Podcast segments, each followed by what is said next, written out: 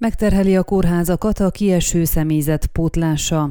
Két Hargita megyei kórházban is Covid gócok alakultak ki az utóbbi időszakban. A Székelyudvarhelyi Kórház három különböző részlege is az érintett osztályok közé tartozik. Továbbá a Tölgyesi Pszichiátriai Kórház két részlege is, tájékoztatott Targyöngyi, a Hargita megyei egészségügyi igazgatóság vezetője. A Székelyudvarhelyi Kórház intenzív terápiás részlegén, a belgyógyászaton, valamint a pszichiátriai osztályon alakultak ki gócok. Az ott dolgozók közül összesen 37-en fertőződtek meg, legtöbben 30-an a belgyógyászati részlegen. A Tölgyesi Kórház két részlegén összesen 39 alkalmazottnál igazolták a fertőzést az utóbbi időben. Szám szerint soknak tűnhet, de arányaiban nem nagy a fertőzések száma, tekintve, hogy a Székelyudvarhelyi Kórháznak 975, a Tölgyesi Orvosinek pedig 315 alkalmazottja van, mondta a Targyöngyi. Az érintett osztályokon egy nagyobb fertőtlenítést végeztek, fokozottan figyelnek a járványügyi óvintézkedések betartására, az igazolt fertőzöttek otthon maradnak, őket pedig helyettesítéssel pótolják,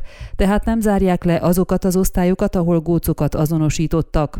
Az adott közösségben három igazolt fertőzés előfordulása minősül gócnak. Ha újabb fertőzés történik, akkor az aktív besorolást meghosszabbítja az egészségügyi szakhatóság. A betegellátást nem veszélyeztetik a kórházakban kialakult gócok, de a kórházakat megterheli, hogy helyettesíteni kell a kieső személyzetet, hiszen ez csak személyzet átcsoportosítással és a szabadságok felfüggesztésével, illetve szabadságról történő visszahívásokkal lehet megoldani, magyarázta Targyöngyi. A gócok egyébként már többnyire kívülről behurcolt fertőzések nyomán alakulnak ki, kórházon belül nehezebben is tud terjedni a vírus a védőöltözéknek és a fokozott járványügyi óvintézkedéseknek köszönhetően.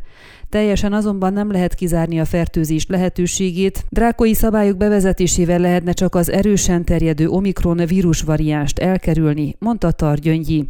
Kitért arra is, hogy rendszeresen tesztelnek is a kórházakban a gócok felszámolása érdekében. Az Országos Egészségügyi Intézet közzétett egy ajánlást az összes kórház teljes személyzetének a naponta történő tesztelésre vonatkozóan. Ezt azonban célirányos finanszírozás hiányában Targyöngyi kivitelezhetetlennek tartja, hiszen, mint mondta, Hargita megye esetében az általuk elvégzett számítás szerint 55 ezer tesztre lenne szükség havonta, ami óriási kiadást jelentene. Ennyi pénzt csak a fejlesztésekre szánt összegből lehetne elvonni a kórházakban.